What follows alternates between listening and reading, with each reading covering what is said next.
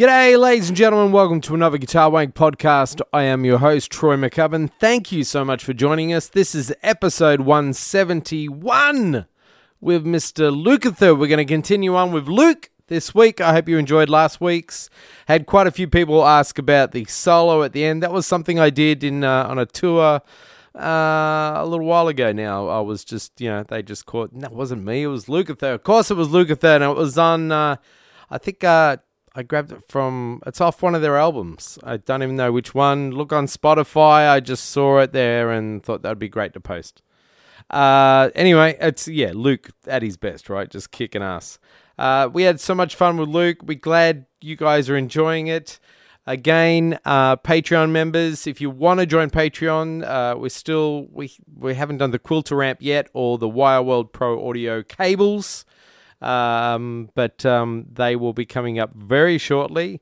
Also, go to patreon.com or go to guitarwank.com, click the Patreon sign, and it'll take you there, and you can see what that's all about. If you don't want to do that, that's totally fine too. You can uh, you can still be in the running for prizes. We can still do prizes uh, for everyone as well as they come in.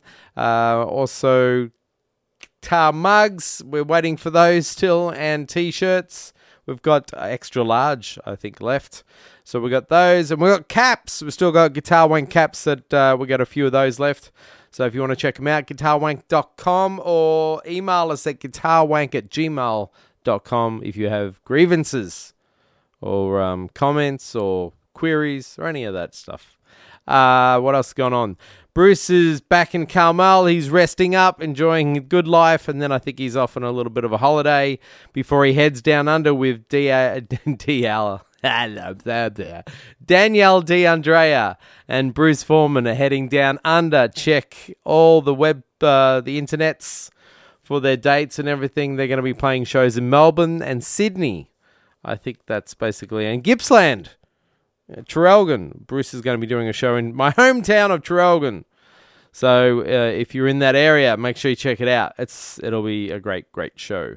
Uh, all right, got bugger all else to say really. Hope all is well. Oh, a big thanks to my German friends out there. Helfekterscheiser. um, I, I'm not really sure what that means, but anyway. Uh, thank you to all the German people that wrote, wrote in recently and uh, giving us props. I really appreciate the feedback. Thank you so much for the, the lovely emails. It means a lot. It gets me right here, man. Uh, it's cool. Thanks for the feedback. Uh, it's better than the abusive ones we normally get, so that's great. Uh, also, you might have seen that Guitar Wank was in the top 30 guitar podcasts of all time. I think the best the best guitar podcasts. I think we were number 14. So technically we're in the top 14. So uh, I don't know how they gauge all that. Uh, maybe they didn't really listen to our show.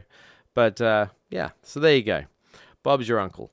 Okay, guys, have a great one. Be safe. Take care. Enjoy this uh, continuation. We'll just continue on from where we left off last week with Mr. Lukather. Thanks, Luke. And uh, we will catch up with you guys next week for another installment Guitar Wank. This is episode 171. And I know what pops in your mind. Will they do a 200th show? Will Scott ever come back? oh, there's so many questions. Okay, well, uh, let's see what happens. Okay, guys, be safe, be cool, and keep Guitar Wank, and thank you for the support. Luke!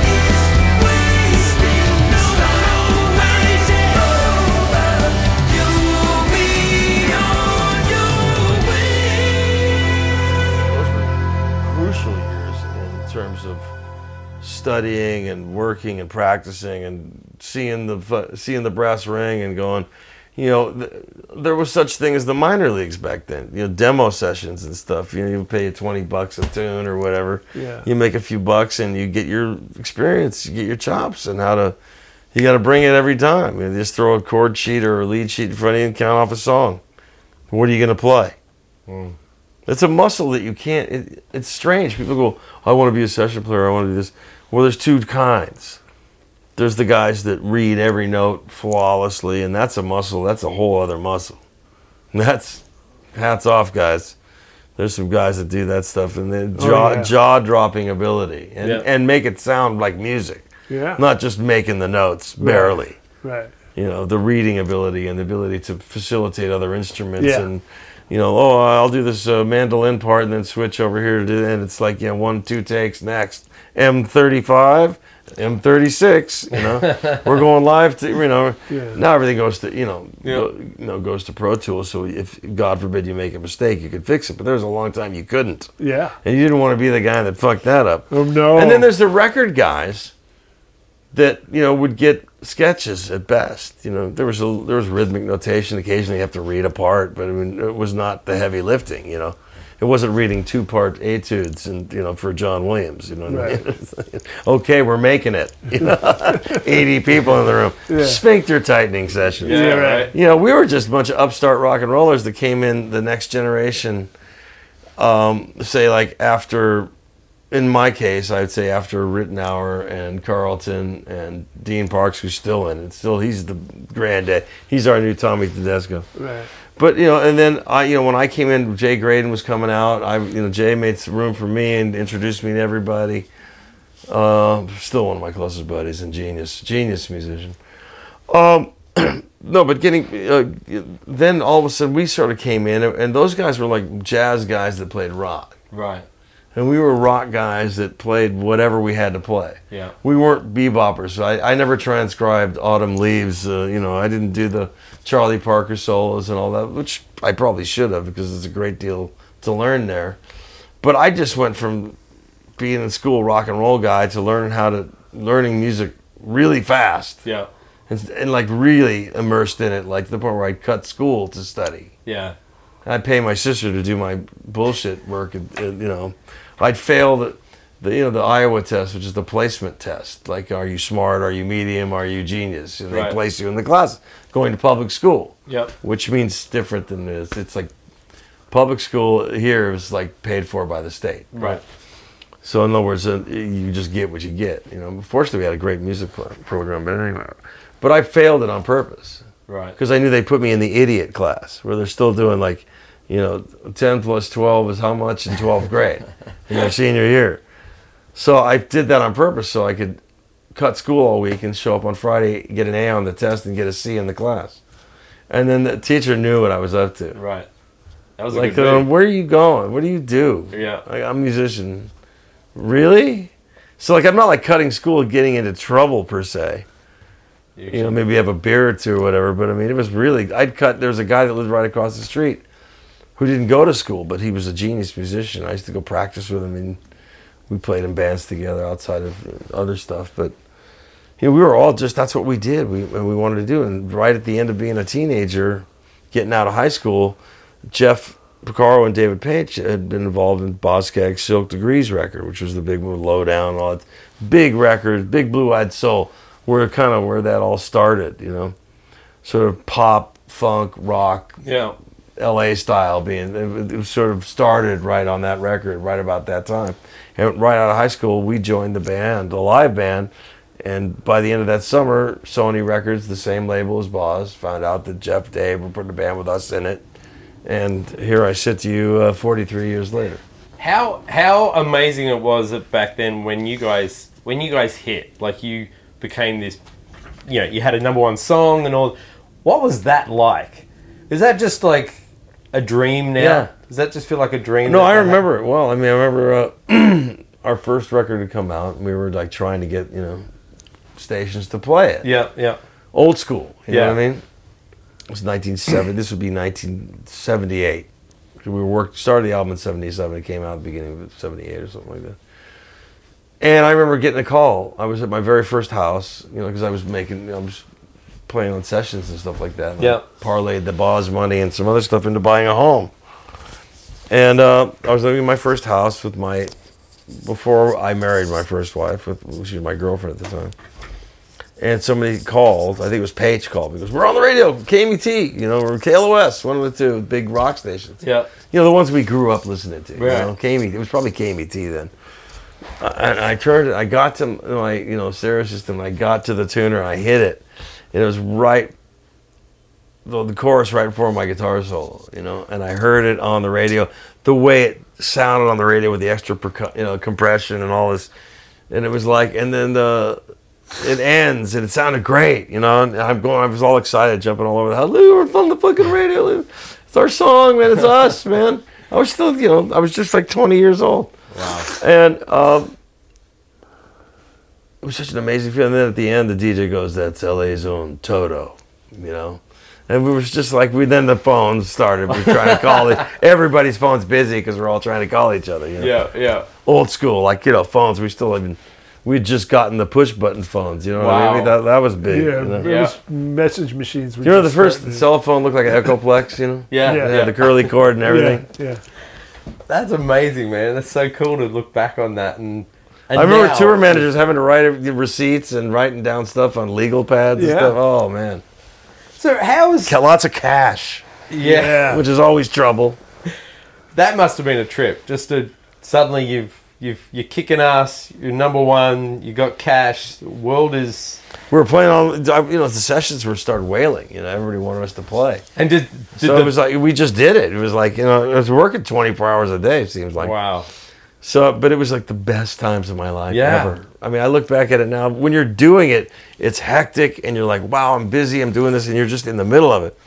Then you get to the other end of it. Now I can look back after writing the book and just looking back on it, like really grateful and amazed that I pulled it off. Yeah, yeah. and really grateful, but also really affectionately and going like, "That's never going to happen again. no. It's never going to be that No, way again." they were going Nothing. to. Well, Music is never going to be that way again. It's not going to be a bunch of guys that did everything.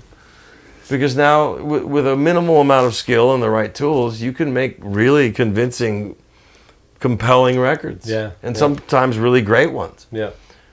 Not a lot of them. a lot of people think everybody thinks their album's going is the one. You know, I mean, you'd be silly not to think that as Yeah. a creative person. But we all know not that many make the cut Yeah. but it was it's uh, you know living through it old school like the way it was done the way i imagined it it was going to be is the way it was Yeah. for me Yeah. until it got weird and you know nobody expected us to keep going Right. and you know like we write songs in keys for our poor singers that were probably you know a minor third too high yeah. you know it was painstakingly gotten in the studio Yeah. I mean, I gotta say, I gotta give it to Bobby, man. I mean, we worked him like a whole, you know, he was worked hard, and you know, nobody expected. I mean, all the tenor singers, the high tenor singers in that era, now are in their sixties, even seventies. It's like, dude, Is, of course, we're, of course, we're lowering the key. Of Yeah. course we are. You know, can you, you know, you know, say you were a weightlifter, you know, and you were 20 years old and you could lift 300 pounds. Well, try that at 61 years old. Yeah. Right. Not You know, you break in half. Yeah. you know, none of us run as fast as we used to be able to. So we come into it from a different. I'm really enjoying. I just got this new book, Slonimsky for guitar. You know, yeah, a lot of it's nonsense, but occasionally it sparks all these great ideas. I'm still like to do it for me. Yeah. You know, oh, I'm not trying to be the. fa- I mean, dude. I mean, I've been lapped so many times. It's funny. I'm like this old guy from the '70s, and you know, this old guitar player guy. But now there's there's new these new cats that are playing stuff that's just in another land, man. I mean, it's so impressive. It's jaw dropping. Yeah. How But- do you do you look if But they don't do what we used to do. I don't know No. what if they would what they would do if you put them in a scenario where you put everybody in a room and here's a chord chart and you count the song up and you've never heard anything. No one's ever played you anything, not even the Right. song. Right. And what are you going to play? If you see, you know, F of- sharp minor, what you just, you just go ting ting ting ting ting. No, you ha- and you have to be aware of whatever. It, it's a n- it's a muscle that's strange. It's Yeah. not everybody has it. Well, no, it's not. It's like people not that can. norm it's now. like people that can lick their own eyebrows. Yeah. there are guys that can do that. Most can't. yeah. Yeah. Yeah. How- what would Luke? What They're would you? popular, by the way. Yeah. Very What- popular. What looking back as a player then and a player now? What would you, What would you say to that younger Luke playing back then? And you're like, how was your guitar? Playing uh, or or living. No, not living, because I mean that could be that could be a long. A, But no, what would I say to myself playing wise? Well, you know, I was still trying to develop my thing. Yeah. You know, I was like, by the time we were working on the first album, I was still like, my balls were still dropping musically, if, so to speak. You know, I mean, we're studying, but all of a sudden I'm in there. "Oh, Okay, what am I going to do? You know, I remember, and here's a funny moment during our album. It was right before I did the solo for "Girl Goodbye," which Yeah. is on our first album. Paich rolls in. He goes, uh, he goes, hold everything for a second. And he goes, he goes, uh, Lukey, before you do the solo, I want to play you something. And he drops the needle on Eruption on the first Van Halen record. Needless to say, it was a moment, you know. Right. It was a moment where I just went, you know, he's like a young guy, thinking, oh, I'm pretty good for a young guy. And then Ed comes along, and I just, it was like my jaw fell. It was funny because I'd heard about this guy, Eddie Van Halen, and his kids. We used to hang out at Guitar Center kind of at the same time. Wow. Okay. I talked to those guys. Today's Alex's birthday. Oh, okay. Yeah, Yep. they're they're in uh, Europe right now, hanging out. Anyway, uh, I heard him, and it was like, how the fuck does he? What is that? What are you serious? Who the, I made him play it like three or four times. It was so good, it, it bummed me out. It was like, fuck, fuck. I thought I was pretty good, but man, this cat just rewrote the the whole book, you know. Yeah. Uh, and it was great, and and and it was like, how am I gonna, you know? And then I cut the cut the solo for "Girl Goodbye" that day, and I, that's what I think that's what inspired the real fast lick at the end of it. I was going, "Is this what I got to keep up with now?" and you know, and you know, Ed and I have been friends for since then. You know, and and him and Al and I have always stayed friends. I love all the guys, really. You know, I'm, I don't get into any drummer. I don't really know David at all, but I know Right. everybody else Yeah. and I like them all. But uh, getting back to that, I mean, that really inspired. That was right. Well, our album came out right at the same time. Why we got shit on so much is because punk came out the same year as us. The Sex Pistols album was out. The Clash had come out, and all the trendy hipster rock critics put us against them. Like saying, these guys are really cool and hip, and these guys really aren't. And this is when then MTV hit, and all of a sudden we have to be actors too. We have to. We were always really comfortable about being musicians, guys in '70s bands. If you had one good-looking guy in the band, that was a plus. You know what I mean? but it wasn't a deal breaker. We all went to see Leslie West and just and screamed for him as loud as we did for anybody else. It wasn't about how you looked. It's like how did you play? Yeah. Right. You know what I mean? Yeah.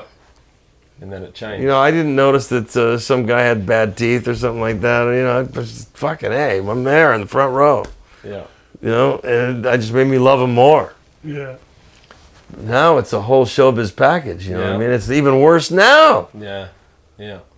I mean, it's funny because you know, there's a picture of me on our first album. I used to dress in torn up jeans, a t-shirt, a ripped up Pendleton, and my hair was disheveled, worse than it, it. You know, like it was just ratty and shit. I didn't give a fuck. You know, Yeah. it was just this kid that would like you know Adidas tennis shoes on, bell bottom pants. You know, but they were fucking ratted. You know, and I show up to the first photo session, and you know.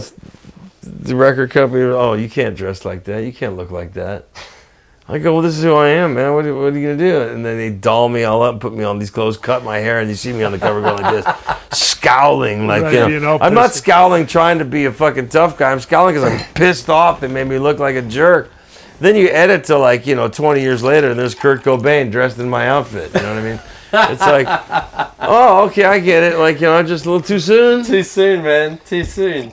Well, what about now with your playing? How do you feel about like you said you picked up a book and you are you I always pick up a book. yeah I have an office full of. I just it just I pick it up to inspire something new, not to copy lick for lick. I just kind of let me open this up random page. Right. Let me see what's here. No, that's shit. That's no good. Let me find something. And I say, oh, this is uh, it. Blah. And then I take that, and it causes me to create new shit out of myself. yeah You know, it's anybody that buys the lick book. There's a book I heard you. Every jazz lick ever play is like Oh God. uh, not only is that wrong, it's just dangerous too. You know, it's the same thing now. It's like you, you can a lot of times you can turn on a lot of people post themselves playing, and it's all there's a sameness to it.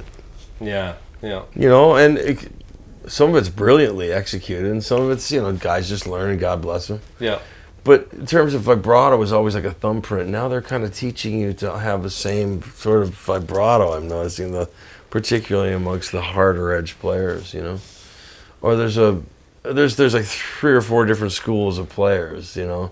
There's the Texas blues guys that are trying to recreate that, and then there's Right. the shredder guys who are doing that, and and uh,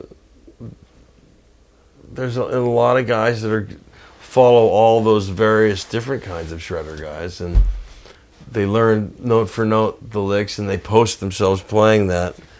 And it's like, you know, is that going to make you a career? I mean, it's great if you're a young person to do that learn it. Fucking A, it's awesome.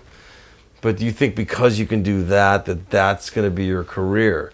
Because that's, I got actually got banned from speaking at the Berklee School of Music. What? Yeah, no, it was funny for just saying something ridiculous. You know, and I always like, you know, because I'm a silly man, you know, I give it the disclaimer look, if I, I may some, say, say anything, if you offend easily by swear words or sexual analogies, you should probably leave now. I, I just the way I am, I can't help myself. Yeah, you know? yeah. And so everybody laughed. It was a packed house, and I did it for nothing. I just did it for the kids. They were gonna, oh, we'll pay you to come and talk to you. No, no, man, I'll give back, man, please. You know, give the teachers a raise or whatever. Um, so I go and I do this thing, and everybody's cracking up, asking me questions. It's going well, you know. I mean, I'm. I had a guy sitting next to me, and I met Carl Beatty, who's the president of the old school, lovely guy. And I'm, we were talking, and somebody made an analogy about, you know, how do you get into being sessions, and what's that all about? What what what do I need to be a professional musician, guitar player particularly?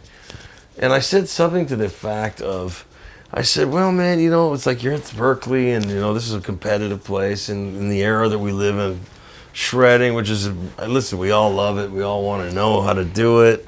You know, show me every trick there is. And we, we're all guitar players. We all want this. I said, but a lot of times having that facility is like having a 20 inch cock. It's really great to show your friends at the bar, but very useless most of the time. And got a huge laugh, right? And Carl, I look over and I can see Carl, and Carl goes like that. Because the week before Joe Walsh had been there and every other word was fuck, and he got into trouble for that, you know? They were telling me, well, Joe was swearing a lot, so maybe not so much, you know? I go, really? Everybody's in college here. What are you Yeah, serious? right? What the fuck? So anyway, I go. "Eh, Has have you seen any of my interviews? Or, Yeah. you know, I am what I am. Yeah, yeah. Uh, and he laughed, and I and he uh, was going fine, but I thought that was a pretty PG joke considering Oh, yeah. for a college crowd. Yeah, right. And it made the analogy. It's like it's great to have all that, and impressive, but you can't use it a lot. yeah. I said, you, and then I went on before I realized I got into trouble because I didn't find out I got into trouble until the next day because some one girl Yeah. got offended Oh, yeah. There's always out of there's always a room one of, person, a room right? of 300 people. One person gets offended, you know, and that's, You know, and this is before all the crazy Me Too shit. This is a few years back, but I was out on the road with Ringo. You know, uh, but I, you know, I, I said, you really rhythm guitar. Put put yourself in a position where you have to be the arranger, instant arranger. That was the muscle that we needed when you somebody put your sketch in front of you and counts off a tune. But you know, that's the same muscle I need on my gigs. You know, the gigs I play. Right. I'm a jazz player, so Right. it's like every I got to make something out of this, and I have to be aware of what's happened before. Well, yeah, but what's as a happening jazz around player- me, where we're going. You know, that's like that's a sensibility. That's that's what playing music is, and why you learn everything so that you have options. You know, like music is like making choices. Practicing is developing options. The option also of developing. Just keep. Oops. God damn it. Sorry. Uh, you know, keeping your facility, you know, keeping Yeah. your chops up. uh, Yeah. Really. But it's like when I hear cats just practicing major scales or something like that, I go like, yeah, what are you going to do with that? You know, it's good that you know what the notes are, but Yeah. you wouldn't actually play that if somebody goes, there, okay, Ooh. it's yours. Ooh.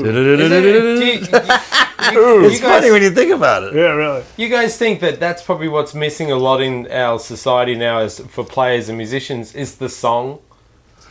Well, you know, it's funny. I had another conversation with somebody recently about this. You know, think about the music. If you could Google right now the top 40 of 1967 and the top 40 of 1976, 1975, or 1980, or whatever, and see the quality of writing and the diversity of the music and the the musicianship and arranging and, and vocal skills. Yeah, some of it might be a little raw. You know, tambourines way on top of the beat on a Rolling Stones record because when they mixed it, they had no high end. So when it went to CD and they didn't remix it, that's why the tambourines are like Jesus. Right. Somebody turned the transients down. My fillings are falling out. But you know, there's there's something about all that. You know, there was just something real about it. It was made you feel good, and people would take chances sonically and harmonically, even in rock music. You know, jazz music obviously obviously is is always been about what that it was meant to be, whatever variation. But rock music, we used to take more chances. Now rock music, everybody's rock records sound the same. It's the same guitar plug-in. It's quadruple tracked and has the same snare plugins because everyone wants to read. It's not the guys hitting it in the room that day with the temperature and the right mic. You know, it's Right. it's just not the same. There's a sameness to everything, and uh, harmonically, uh, it's like the top forty now. I mean, you really half an octave you can get it. Yeah. There's not people chord changes are like, okay, man. You know, you get you're allowed to have one song that's A minor F C G in your career. You better have started making records in the '70s. And and you know the other you know and the other bad ones. You know what I mean? The the real obvious cliche changes, and you're going like. I don't understand why nobody's like. Then we were growing up listening to Steely Dan records and going, you can rock but still have chains. You can be listening to you know close to the edge. You can see how the the counterpoint melodies come back in, and they made a whole huge. It was played. Yeah, they maybe they edited it together, but they they were coming up with these great thematic stuff. You know, and really virtuoso playing. That wasn't about you know playing all sixty fourth notes. It was virtuoso playing on just first off a originality, original Right. sound Right. and you know trying not to sound like the other guy Yeah. Yeah. Everybody was really trying hard to not sound like the other guy. You wouldn't have any problem. You you would never confuse you know jethro tull's uh, thick as a brick with close to the edge or with genesis selling England by the pound. You know what i mean? Yeah it's prog rock the first time around. Yeah. before it became metal prog and all the subgenres that it is now. But when we were coming up, you know, prog rock was, you know, yes, Genesis, ELP, and uh, you know a handful of the other bands that were have still stood the test of time. Yeah. You know, you go back and listen to Close to the Edge now, it sounds fantastic. You go like these guys were brilliant, man. Yeah. And now, where's anybody taking a chance? It feels like everything's been dumbed down. I think Society wise too. Like well, everything. If you look, if you can find grammar mistakes and, and spelling mistakes in the Washington Post and the you know the all the hard newspapers, stuff that a junior high school you know paper editor or editor of the school paper would find, and these are the brightest minds we have. Is is the movie? Uh, what was the where everybody gets stupid? Uh, Idiocracy. Idiocracy is now a documentary, right? You know Yeah. what I mean? yeah, right. Yeah. Well, you know, think of go watch it again tonight, and then kind of look at the news and you kind of rub your beard a little bit and go, "Wow, man, Yeah. this is not funny anymore. Yeah. This is starting to get scary." Now I'm going to stop there. you can say it's scary on either side of the fence and agree Yeah. with me there.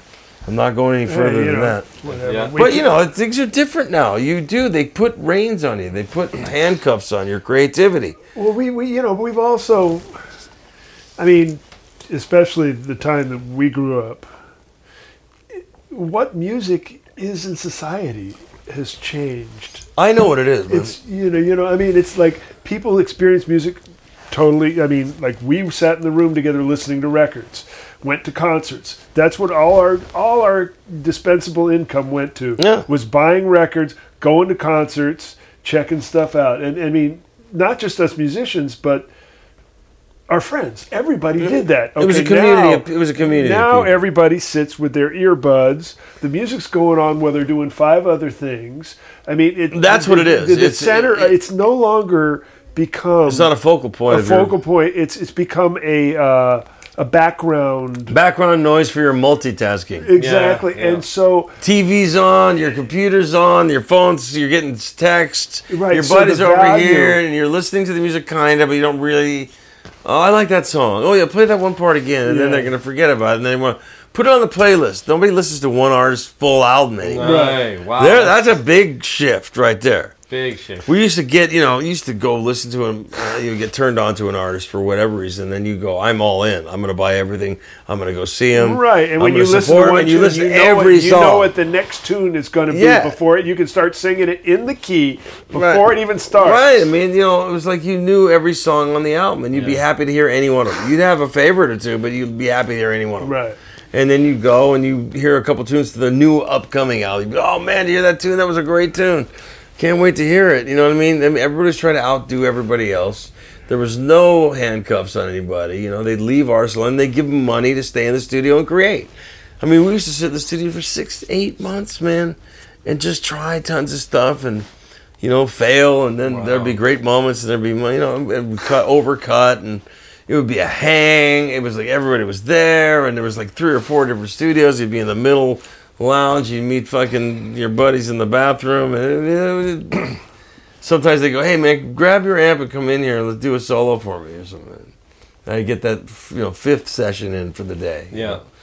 It was great times, man. It was just the best times ever. And now. And now all the studios are dying. All the cool restaurants we used to hang out.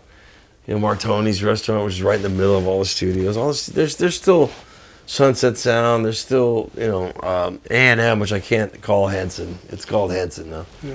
It's always going to be A and M to me. Capitol, which is another favorite room. Uh, but the, but you know Conway. And there's a, one or two others. East West, which used to be United Western, Yeah. and, Yeah. yeah. And Ocean Way, which used to be United, other United Western. Um, but you know, But now. you- I, I just look back on this as so fondly. You know, Yeah, you you guys are lucky, man. And now, if I need a drum part, I can call the guy across the other side of the world to send the tracks, and he'll cut the drums. do it while you're watching on Facetime or on Skype or something like that. Yeah. So, oh No, you can. Yeah, I mean, yeah, you yeah, know, yeah, you can. we used to joke about it in the '70s, man. Like, I want to phone my part in, man. Right. We used to say that. Yeah. F- I want to And phone, now I you do. part in. Right. Now and you then now do. you can do everything. I mean, you have your PayPal. First off, you have your own. Now, this is how it's done now. This is how Tim Pierce, Mike Thompson, all these guys do it now. Uh, even Landau has a great studio in his house. Uh, all these guys, they kind of have to be a one stop. You, and what they do now, uh, they being who the few people that actually use real ga- real cats now, is they send a file, mm-hmm. and you have your gear already mic'd up and all your options right there, and you're the engineer, studio, your own self producer, and your own arranger, and you, or maybe talking to the person, or maybe you're going to send them three or four different tracks of different stuff or whatever, and they pay you a fee for the whole thing. Yeah. and and that's how it's done now. Yeah. Rarely is there a live tracking session. You don't even have to put your pants on anymore. Well, yeah. There's yeah, and your shoes. Your Sunday best. So you wear your cowboy boots. Well, you don't know, wear- there, there were some, so many amazingly funny, hilarious times as well. I mean, it was that was the whole thing. It was like you were going. It was you're going to work with your best buddies, The hang. and, and they the they best. gave the keys to the kingdom to a bunch of upstart, like you know, wise asses. Well, they, but they were smart because they were getting value out of it, and and it's really what's happened is We had a great time. Society has changed, has put a different value on it, and we got it, They've devalued music. That's Yeah. what it is. Yeah, They're like thinking like anybody can do it. Ah, anybody can do that. Yeah.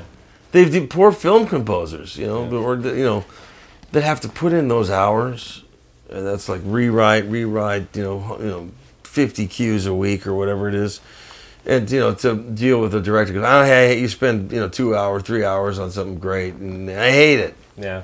and you have to be able to take that every day. At least they used to pay you a real good wage to do that. Yeah. Now it's like they get kids out of film school do it for a grand a week, Yeah. living at mom and dad's Or- house, or and make all the older guys are gone. They're history toast. Yeah. or they make you write a bunch of shit, and if they like it, they'll pay you for it, and if you don't, better luck next time. Yeah. Well, see, that's even worse. They make you do the work and then don't pay you. Yeah. Randomly, based upon Yeah. whatever. Right. You know, if their if their wife yelled on them before they saw it, then that could affect your Right, and Whole they, thing. they love it, and then they'll show it to somebody else, and they don't like it, or for some reason. Well, that's that's kinda what like- Troy deals with all the time. Well, you know what? It's kind of like why I don't do it anymore. You know, it's not. Plus, it's time to move out of the way and let somebody else have their chance. Yeah, yeah, You know what I mean? But uh, you're- the you're- guy, the TV film guys keep their jobs for life, pretty much. yeah. Once you get into that scene, it's a very lucrative scene, and believe me, they get a way better pension, man. Ooh, boy, do we get a bad pension! Fucking unbelievable. Well, you, you Yeah, if you're the third viola player playing footballs all your whole career, you're making six figures. If you're us, the credit create from nothing, you're making like a grand a month taxable. You know, it's like really we, Yeah. you know, they were reading the part. We had to make up our part. yeah, yeah, And uh, anyway, I'm not being bitter about it. I'm just saying it was a different set of rules, and yeah. we got treated as lesser musicians by the musicians union supposed to be looking after us. That- that's crazy. It's fucking It's- crazy. It's irrelevant now because, Yeah. like you said, people make music in their homes. Nobody's nobody's joining the union anymore. You don't have to. It's like yeah, I'm not going to join the union to pay dues. What for? So Yeah. therefore, the pension guys that are getting pensions now are like biting their fingernails, going.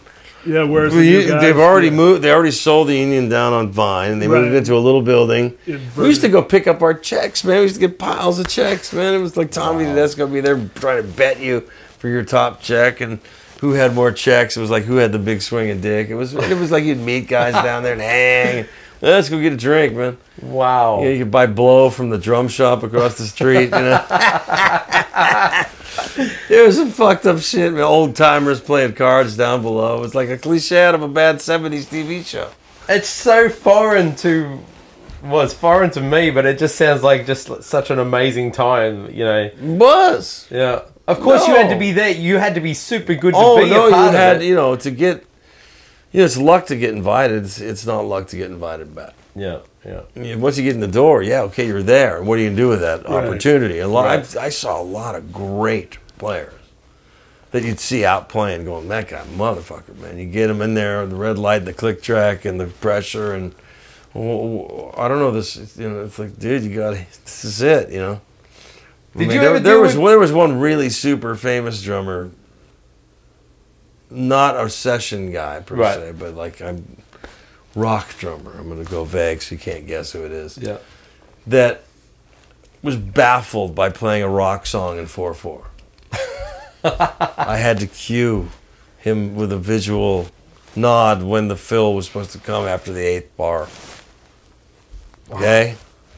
There's a guy that could sight read anything and could just facility beyond, and you just go. You kind of skip the part. Yeah, yeah, You, know, you skip the the dumb part. See, everybody, nobody wants to to sit down and learn the dumb part. They want to go from A to Z. Yeah. But those L and M's in the middle there, man, those are real important to learn. You know what I mean? You know that's that's time, groove, creativity. Okay, I don't like what you played. What else you got? Right. That's the whole life of a, arranging. You had to be an arranger. How many ideas you got for an F chord? I don't like that one. What else you got? Can you Yeah. play a muted thing now? But I don't like that. It's too busy. Can you? And these are all going on right like that, and you have to change on the spot and be ready. If you're playing with another guitar player, you got to figure out who's going to do what right away. And you had to listen to everything else right away. You know. Right. You know what I'm talking about. Maybe some people out there don't know because I'm talking about like life with the dinosaurs or something, you know. I mean, but you had, you know, there was no net, there was none. You had to get chucked in there, and you had to give it up, and you had to have a. There was a certain confidence to it. When you saw the red light, that's when everybody dug in. Yeah. Some cats saw the red light, and their eyeballs popped out, and they got nothing. They just folded up like a house. Right. They got fired. Right. I'd be like, oh my god, you come in and another guy was where the great guy that you thought, wow, I get, you know, there's another cat back, and you're going, oh, jeez, ouch, okay, because you saw the cat melt down, and you saw the frustration of somebody so good having such a hard time with something so easy, Right. And, and, just and also keeping with the click and knowing, and then going like, you know. The lingo in the studio and how you handle it, and how you handle like an artist that doesn't know what they're doing, and there's you have to, you know, how you deal with kid gloves, and there's a whole psychology that you have to have to it. yeah. You know, even if it's a crap song or whatever like that, you have to make them feel like this is the greatest thing in the world because, and you have to give them the best you got, Sure. and and that's what we did, and we Yeah. tried to make it fun, and we, you know, we, you know, we'd show up and actually care about artists. You know, if we do a record that was really cool, we'd pop in and like down the line go, "How's it going in here, man?" You know, listen, they play us the tracks we played on, and Yeah. it was like, wow, man, the look what you did. The vocals are great. You know, it was a community. You know, we wanted to encourage. Everyone was like would pop in, and then we'd stop and play the latest shit. You know, Man, how was how was the Michael Jackson stuff with Quincy and that? How was looking back on all that shit? great, man. I was just a kid, man. David Foster introduced me to Quincy. Yeah. and I and the first record I did was the Dude record, uh, and that was right after Off the Wall Yeah. with Michael. So that was a huge record, and then he went right into doing a solo record, the Dude, and I did that whole record, and he just took a shine to me. You know, we hit it off great. Him Yeah. and, and Bruce Swedien, his engineer, and at the time, um, and Ed Cherney was the second engineer, and Ed's now a very famous engineer in his own right, legendary. But he was the second on the gig, and we were just hang, man. I got we just hit it off. I mean, he liked what I was doing. Rod Temperton was there, and Rod was very specific. He would sing you his parts. Yeah. He couldn't write, which was fine because it's very complex, weird, over the bar figures, and he was very specific. He changed one note on the seventh bar or something like that, a muted little figure. That he was very, and he had all this ideas what he wanted everybody to play, and he'd come up and tell everybody what to play, everybody what to play. And then when everybody did it at the same time, all this amazing shit came out. You know, he was like Rod was really gifted. God bless his soul. I was honored to work with him. Lovely cat. And um, you know, so I, I fit right in. I could morph into whatever they wanted me to do. I could retain what was given to me under pressure. Yeah. And uh, they all liked me because I was just a kid. You know, there was something they thought was funny. You know, but I mean, I got to work with Stevie Wonder on that record. I got to do some amazing things with some great people. And then, so the next record after that, he was going to do because look, I want you to come in. We're doing Michael's next record. It's going to be big, and I want you to be a part of it. Yeah. And I was like, oh, God, this is like that's really at the moment when you go, yeah, I made me, I made the A team. You know what I mean? And um, so that's how that hired. And he hired us, and the first thing we did was uh, the McCartney duet. Oh wow. So you know, Jeff Porcaro was hired, David Paich and myself, and I think Steve was hanging around too. Great. You know, we're at Westlake Audio, and it was a big deal. So me and we're all excited. Paul McCartney and Michael. This is like the biggest thing. I get to meet my first Beatle, and blah blah blah. We're all fired up. You know, and Quincy, one of the only times Quincy ever called me up and he says, "Look, I'm, we're, you know, you and Jeff are going to be together." Yeah, yeah, yeah. I want to send a cassette over. You guys can kind of dig the tune that we're going to do because this is, you know, this is going to be the first single. And it's Michael and Paul McCartney. It's a big deal, and, Yeah. and we're all like, "Fuck, this is awesome!" And we're all excited. So we go over to Jeff's house. You know, Jeff goes, "Come on over to my house. We'll, uh, they're going to messenger it to my house." So I said, "Great." So I go over and we're there, and he's got the magnet planners out, the kind that Walter Becker and Fagen have, and they were all this the audiophile guys have, and we're all there, we're, and the tape arrives. You know, Jeff fucking rolls a joint, we fucking spark up, fucking sit there like, okay, we're waiting for what this is gonna be, and the song was "The Doggone Girl Is Mine," and we fell out. man. we fell out. We're just went, you're kidding, like you know. And, and then we realized that they were serious. And I was like, okay, well, it was something Michael had, you know. It wasn't Paul didn't write it, Right. But uh, they were going to do the duet. It was just like one four major seventh chords. You know what I mean? It's like, re- what? Yeah. You know, Beatles, Michael Jackson. You know, Right. And this kind we were. You know, hey, hey, listen, it was a, a big hit record. You know, big you know gold single or whatever. And it was an honor to be there. And we did the most we could with it. You know, we added parts and you know, tried to come up with some cool skanky part. Paul really liked, which is really oh, wow. Paul liked what I played. This is the coolest thing ever. You know. And it ended up being they loved it. It was a really positive day for them. But we kind of cracked up the doggone girl is mine. Right. Who would write that?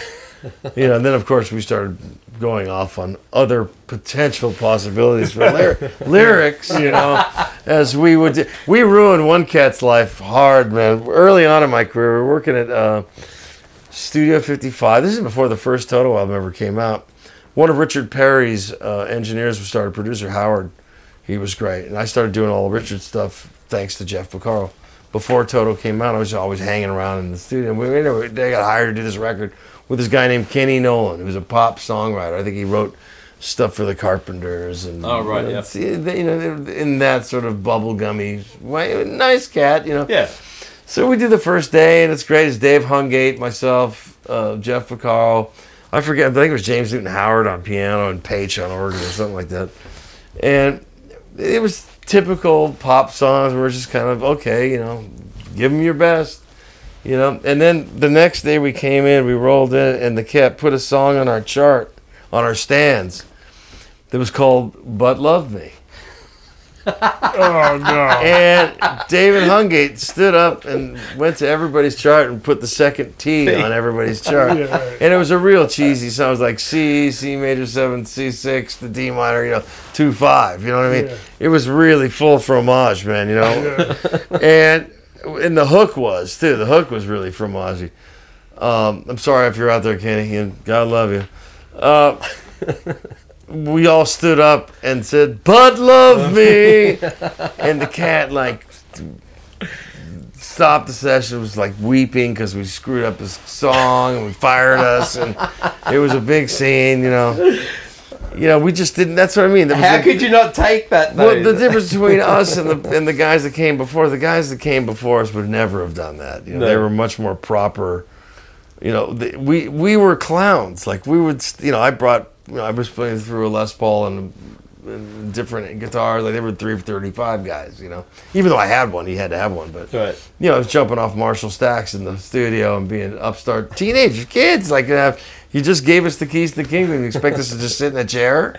You know, But and- but, but when it came time for music, we were very serious about the music. But, you know, once we did the takes and once we did stuff like that, Right. we just thought it was like okay to do stuff like that. Didn't realize it like it was. You know, we got into trouble for that. We got fired for that. It was great, great way to be fired.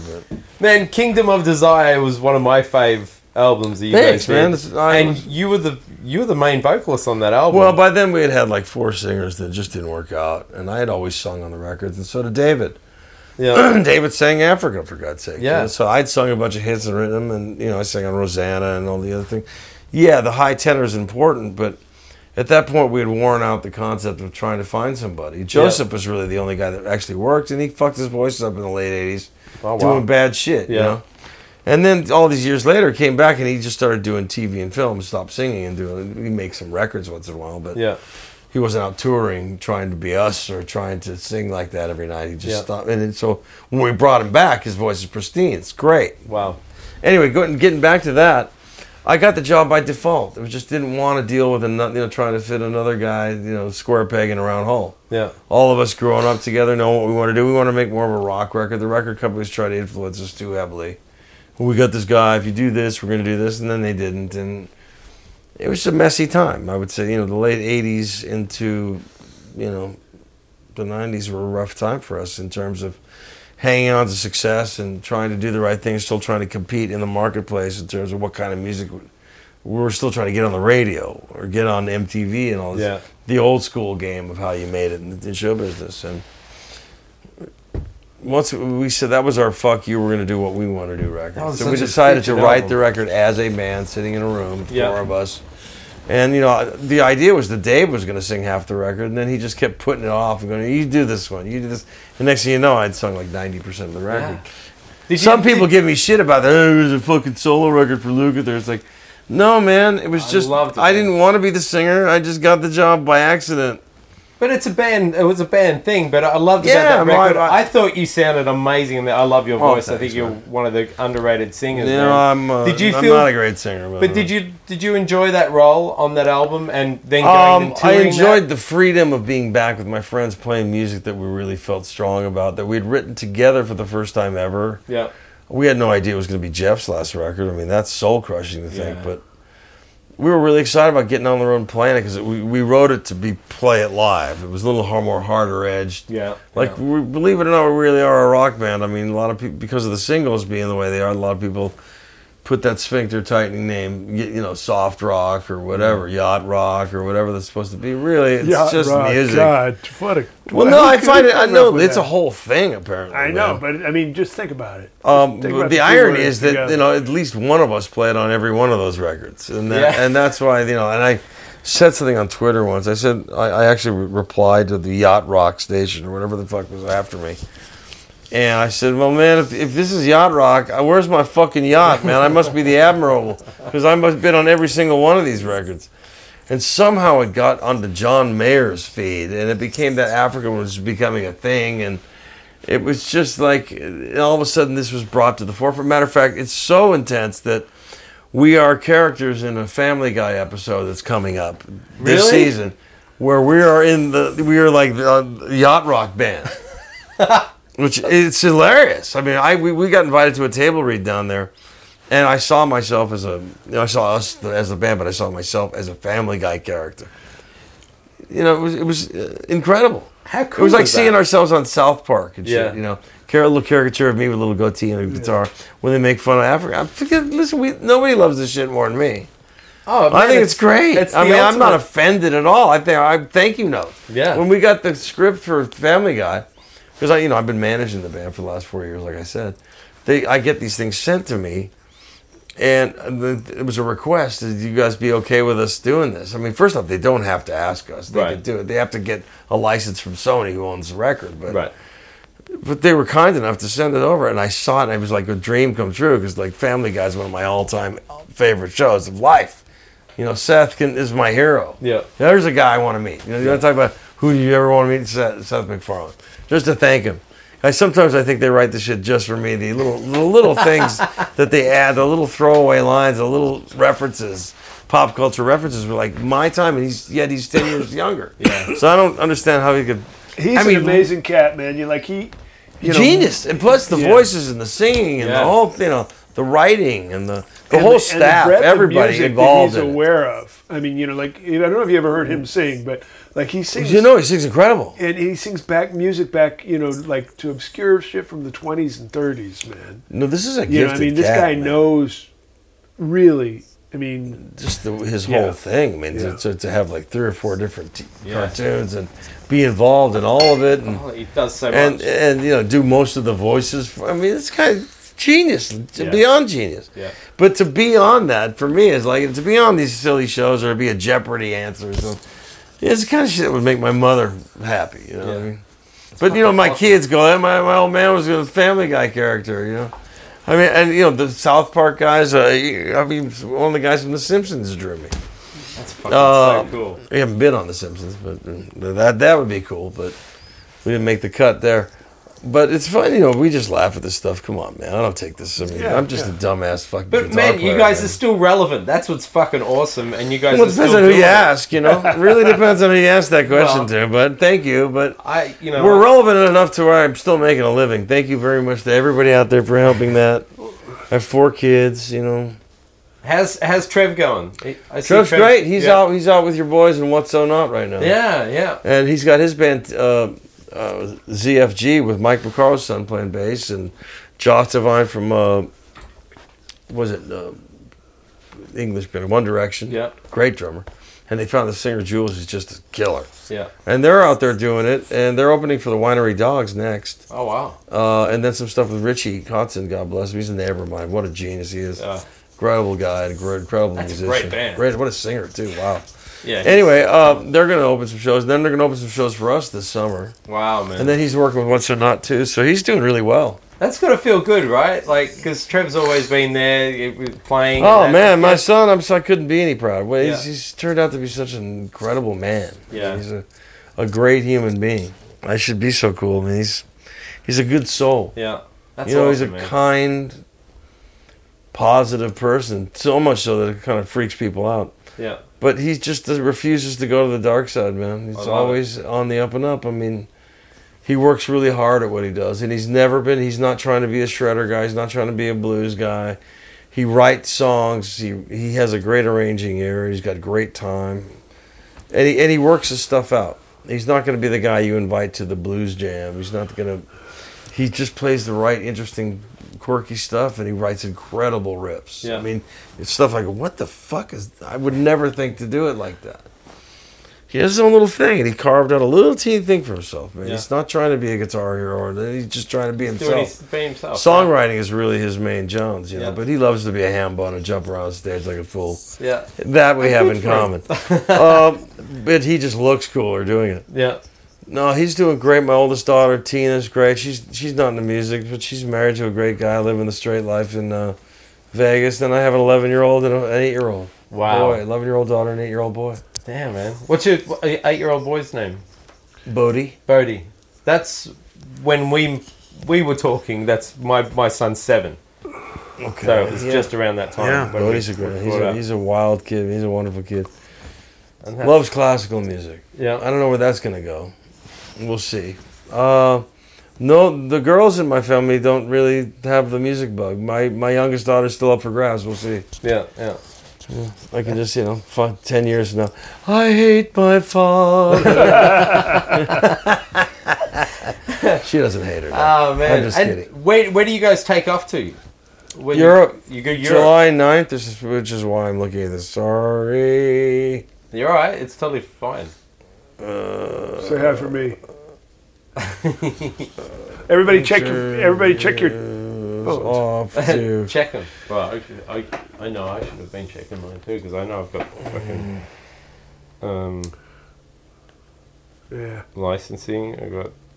Mm, okay.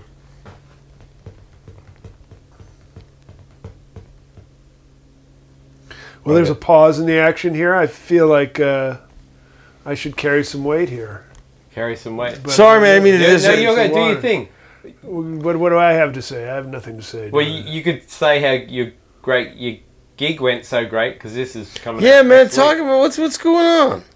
What's going on? I'm just playing the guitar, you know. I've got this new project that everybody knows about. It's called the Red Guitar, man. I, I get up and I play. It's like a one man show where I tell a story while I'm playing about basically what it's like to get bitten by the music bug and live a whole life chasing sound. What What was your first?